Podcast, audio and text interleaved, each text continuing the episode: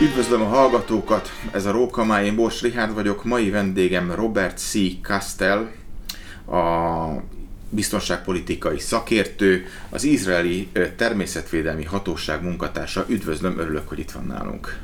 Jó reggelt, vagy jó napot kívánok a hallgatóknak, nézőknek, és nagyon szépen köszönöm a megtisztelő meghívást. A ma apropó, ami miatt beszélünk, az, az aranysakál lesz majd, de mielőtt bele csapnánk a lecsóba, úgymond, kérem jellemezze Izrael vadvilágát a hallgatóknak, mert azért nekünk ez eléggé zárt világ. Én talán avval kezdeném, hogy a mindennek a kiinduló pontja a földrajz. Izrael három kontinensnek a találkozó pontjában van, Európa, Ázsia és Afrika, egyfajta átjáróház, és mind a három kontinens hozta magával a, a klímáját, a flóráját és a faunáját, és megtaláljuk gyakorlatilag ugyanazon a területen az európai farkast, valamikor voltak medvék is, a század elejéig voltak medvék, mint a közép-ázsiai vadszamarat, mint az afrikai, afrikai élővilágot, tehát párducok még vannak, pöttyös hiéna, sakáló, aranysakál iszonyatos mennyiségben természetesen arábiai antilopok. Tehát látjuk, hogy több régiónak és több klímavilágnak a növény és állatvilága érkezik meg, és élnek együtt. És a, a, a középpont az a Kármelhegy hajfa mellett a tengerparton, ott egy néhány négyzetméternyi területen ott találkozik, az az epicentrum mondjuk úgy. miként épül fel a vadászat Izraelben? Mi a rendszere?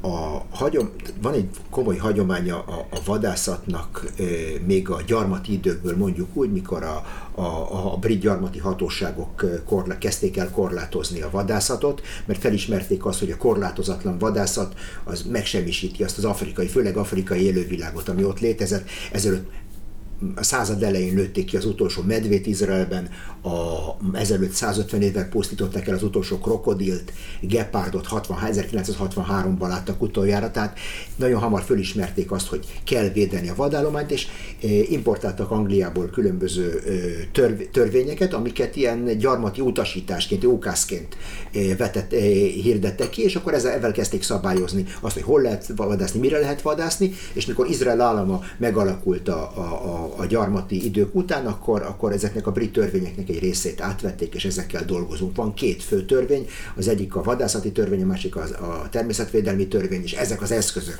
amik szabályozzák a, a vadászatot. Alanyi jogon lehet vadászni? ez egy jó kérdés, ez meg kéne, meg kéne értenem pontosan, mit jelent azt, hogy, azt, hogy alanyi jog, nem. Tehát van egy vadászvizsgája a, a, az állampolgárnak, akkor ő kap egy engedélyt, vállára akasztja a puskát, és bizonyos törvényes keretek között vadászik. Ez működik? A különbség mondjuk az Egyesült Államok és Izrael között az, hogy az Egyesült Államokban az alkotmány biztosítja az alanyi jogát mindenkinek a fegyverviseléshez. Ezt az izraeli, a, a brit törvényeken alapuló izraeli jogrend nem ismeri el. Tehát az első és legfontosabb küszöb vagy fekvőrendőr, amin át kell jutni, az a fegyverviselési engedély megszerzése. Aki azt megszerezheti, elvben kap egy engedélyt rá, az tovább mehet a vadászvizsga letételéhez, és ha letette a vadászvizsgát és megkapja a fegyverviselési engedélyt, akkor kaphat, akkor kezdhet el vadászni tulajdonképpen. Uh-huh. Van arról információ, hogy hány vadász van Izraelben? Hogyne, pontosan. Izraelben körülbelül 3000 vadász van, tehát ez a teherbíró képessége a természetnek. Ezekből körülbelül 2500 aktív vadász, és egy, az új vadászati törvény szerint van a régebbi generáció, akiknek ilyen örök lakás a vadász engedélye, mondjuk, hogy örök életükre szól, viszont az új vadászokat minden évben 3-400 új vadászengedélyt sorsolnak ki, és ez csak egy meghatározott időre szól. Tehát három évig három évig érvényes az a vadászengedély, három év után van egy újabb ciklus, egy újabb vizsga, és a vadászengedélyeket akkor újra kisorsolják, és akkor itt így akarják lehetővé tenni, hogy mindenki hozzá, hozzáférhessen. Ennek az ára az, hogy a vadászengedély nem örök életre szól. Nem szigorú ez egy picikét? Nagyon-nagyon szigorú, de itt a, a, meg kell érteni, a természetnek van egy bizonyos teherbíró képessége. És ehhez e, a, a vadászat, a mi felfogásunkban a vadászat az sportvadászat, de a, a, a természet igényei vagy a természet védelem céljai felülírják a, a hobbit. Mert tulajdonképpen miről van szó? Bélyeget gyűjteni is egy szép passzió, igaz? Tehát a vadászat is tulajdonképpen csak, a sportvadászat is tulajdonképpen csak egy hobbi. És e, egy hobbinak az oltárán nem nem lehet elpusztítani egy egész ország élővilágát, és nagyon fontos, hogy az unokáink is tudjanak vadászni. Tehát én azt hiszem, hogy van itt, ez egy erőforrás, amit el kell osztani nagyon sokan szeretnének vadászni, és el kell osztani valahogy úgy, hogy mindenki hozzáférhessen. Különben nagyon hamar olyan helyzetbe kerülünk, hogy egy szűk elit kezébe központosul az összes vadászengedés, és akkor az összes többiek soha az életben nem szagolhatnak hozzá és akit úgy kisorsolnak, illetve kiesik a kalapból, az elfogadja ezt a döntést? Hát általában az első, az első reflex az, hogy szaladnak az alkotmánybíróságra, de, de ez volt a feltétel. Tehát mindenki tudja, hogy a, senki nem veszi el tőle a fegyverét, ezt a, utána a, a, a belügyminisztériummal le kell tárgyalni, hogy mi lesz a fegyver, hogy nála marad, vagy el kell, el kell adnia azt a fegyvert, de a vadász engedélyt át kell adnia valaki másnak, hogy más is hozzáférhessen. Tehát Kisország, Magyarország területének az egynegyede, az élővilág világ is nagyon törékeny, nagyon sérülékeny, nagyon szeretnénk, hogy az unokáink is vadászanak. Uh-huh. Magyarországon a vadászok legkedveltebb vadászható vadfaja az a vaddisznó. Izraelre mit tudunk mondani? Izraelben is ez a helyzet. É, tehát mondjuk úgy, hogy vannak vad, vannak állatok, zsákmányállatok, amiket szabad vadászni, és van, amit szeretnének vadászni. Tehát főleg kik a vadászok Izraelben, főleg kisebbségiek, főleg arabok, drúzok, a kultúrájukból kifolyólag a férfinél kell legyen fegyver, és ha már van fegyver, akkor már vadászik. Ez a férfiasságnak az egyik, az egyik jele, mondjuk úgy. És nagyon szeretnének vadászni mindenre, nagyon szeretnének antilopokra vadászni, szintén a, hagyom, hagyományokból kifolyólag, ezt nem szabad megengedni, egy védett állatfajról van szó, és igyekszünk őket a vadisznó vadászat felé terelni mondjuk, hogy arra irányítani a figyelmüket. Nagyon liberális, relatíve a vadisznók vadászatának a, a, a szabályozása, minden más faj nagyon le van szabályozva. Tehát gyakorlatilag Izraelbe lehet vízimadarakat és kacsaféléket és, és vaddisznót vadászni. Minden más, ez különleges engedélyhez kötött. Így durván leegyszerűsítettem mondjuk úgy. A, az aranysakál állományával tudom, a kiemelten foglalkoznak. Miként próbálják úgymond kordában tartani rossz szóval ezt a vadat? Hát először is meg kell érteni azoknak, akik a szívükhez kaptak a, farkas, a, a K-valahányos farkas kilövése után, hogy a, a felfogásunk az, hogy a, nem az egyedet védjük, hanem a fajt védjük, a biodiverzitást védjük, és a fajt védjük. És ameddig a faj nincs veszélyben, addig a, a, szab, addig a vadászat sokkal asszertívebb, sokkal erőszakosabb mondjuk, hogy mikor a faj beszélben van, akkor, akkor, akkor jobban oda kell figyelni ezekre a dolgokra. Ami az aranysakált illeti, egy pont olyan probléma Izraelben, mint Magyarországon, mint Európában. Látom már a Baltikumban megjelentek aranysakálok, tehát talán ez a globális fölmelegedésnek a része.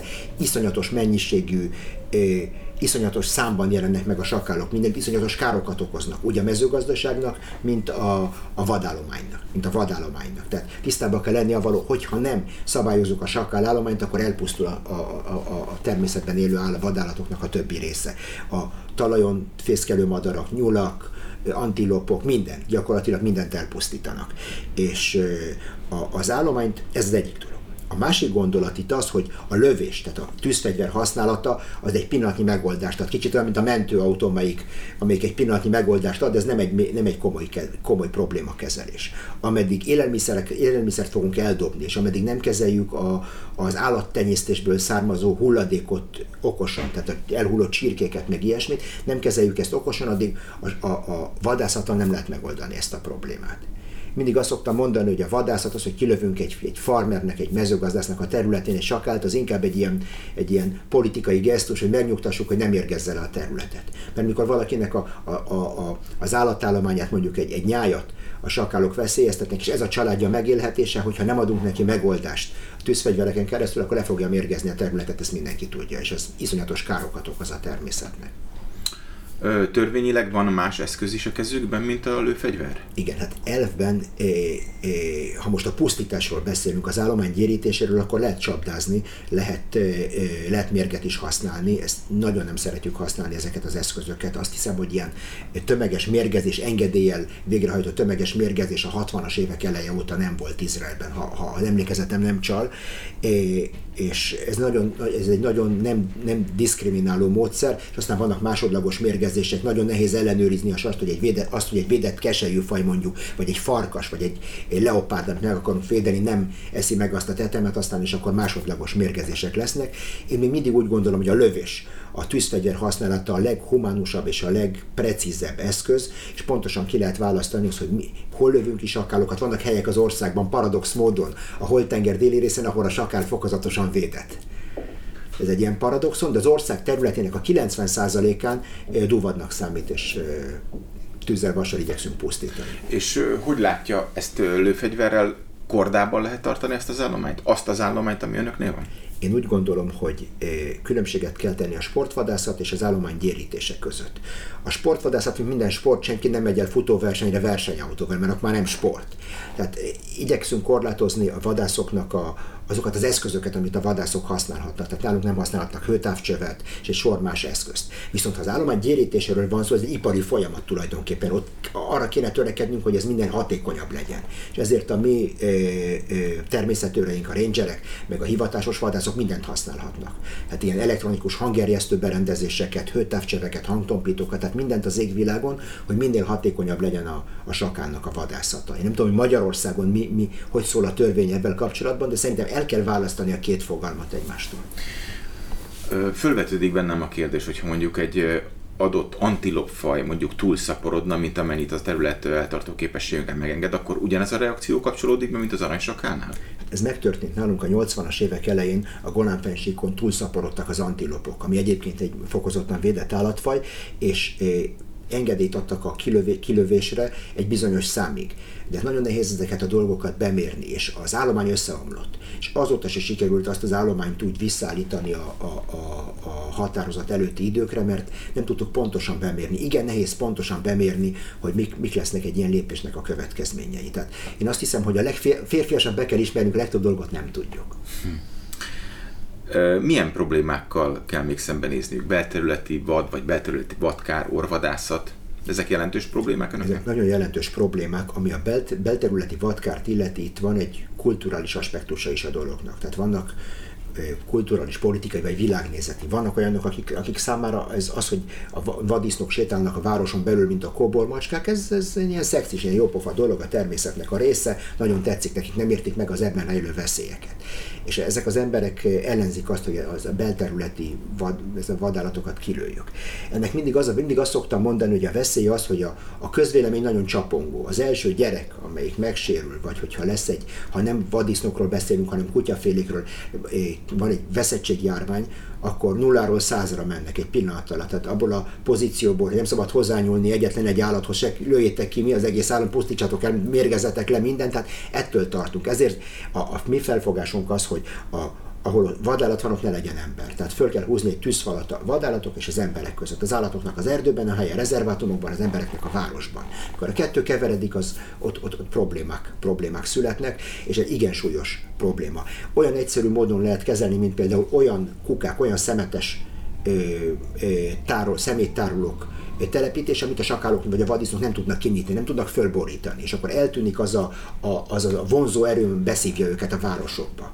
Paradox módon sokkal több élelmiszer van a, a vadállatok számára a városokban, mint az erdőben. Ez egy világjelenség, és akkor látjuk, hogy a vadállatok beköltöznek a városokba. Iszonyatos probléma. Tehát ez, ami a, a belterületet illeti. Az orvadászatot illeti, ennek is legalább két faját lehet megkülönböztetni. Van az, az a fajta orvadászat, ami mondjuk ugye legitim vadászat árnyékában történik, hogy kimegy Józsi bácsi, és akkor a vadisznó helyett lát egy antilopot, és lelövi azt is. Ez, ez probléma, de, de nem katasztrófa mondjuk úgy. A katasztrófa az a szervezett bűnözés, van egy nagyon komoly szervezett bűnözés, kereskedelem vadhússal, csempészet, természeti értékek csempészete, elefántcsontól kezdve exotikus állatfajokig, nagyon veszélyes idegen állatfajok be, behozatala az országba, krokodilok, mérges kígyók, és aztán adott pillanatban szabadon engedik őket, és ezekkel a problémákkal kell megküzdeni. Tehát van egy, ez, ez már szervezett bűnözés, ez nem, ez nem hobbi, hobbi orvadászat. Különbséget kell tenni a kettő között. Nagyon élesen különítve beszél a természetvédelmi hatóság munkájáról, meg a vadászatnak a, a tevőlegességéről. És nekem az elmondottak alapján itt a természetvédelmi őrök rendszere nagyon érdekesnek tűnik. Mesélj erről egy pár szót nekünk, hogy hogy működik ott a rendszer. Én ismerem itt Magyarországon is a kollégákat, mondjuk az akteleki kollégákkal többször találkoztam, többször tartottam előadásokat. É, Izraelben ez egy ilyen paramilitári szervezet, ilyen félkatonai szervezet, kicsit olyan, mint a határvadászok, mint a határőrség. A nyílt területeken, ott mondjuk, hogy véget ér az aszfalt, akkor sokszor mi vagyunk az államhatalom mondjuk úgy. Tehát ha rendőri feladatokat kell ellátni, vagy mentő feladatokat kell ellátni, vagy tűzoltást, a nyílt területeken ezt igen sokszor ezek a ezek a rangerek látják el. Általában kiből lesz ranger? Általában olyanok, akik a hadseregben ilyen felderítő alakulatokban szolgáltak, tehát ismerik térkép, fegyver, terep, terepjáró, éjszaka, látóberendezés, tehát jönnek már egy olyan csomaggal, nem kell nekik megtanítani mindent nulláról. Természetesen mindent meg lehet tanulni, de, de jobb, hogyha valakit már olyat veszünk föl, aki, aki már ismeri ezeket a dolgokat. A tengeri rangereink a dolog természeténél fogva a haditengerészeti kommandóból jönnek, már buvárkodnak, már vezetnek motorcsónakot, tehát ezek a dolgokat nem kell nulláról kezdeni, és kapnak egy terület, minden ilyen természetől kap egy területet, és akkor ott felelős mindenért. Nem csak a, a vadászatért, hanem a vadgazdálkodás, meg a, a terület fejlesztése, meg turista csoportoknak tartani előadásokat, és gyakorlatilag mindenért felelősek. És ezek mellett a, a generalista természetőrök mellett vannak nyomozói. Tehát mondjuk nevezük néven a dolgot, ezek olyan természetőrök, akik csak a, a törvény kierőszakolásával foglalkoznak, law enforcement, és ők gyakorlatilag nyomozók. És ilyen félkatonai szervezetként működnek a terepen, megfigyeléseket folytatnak, letartóztatásokat, házkutatások, és ez így, így működik a szervezet. Sokkal mondjuk, hogy, hogy ez az én benyomásom szerint sokkal erőszakosabb, sokkal asszertívebb szervezet, mint Magyarországon a természetvédelem, sokkal kevésbé. Tehát megvan ez a lágy része is, ugyanakkor megvan egy nagyon komoly ilyen természetvédelmi rendőrség feladata is.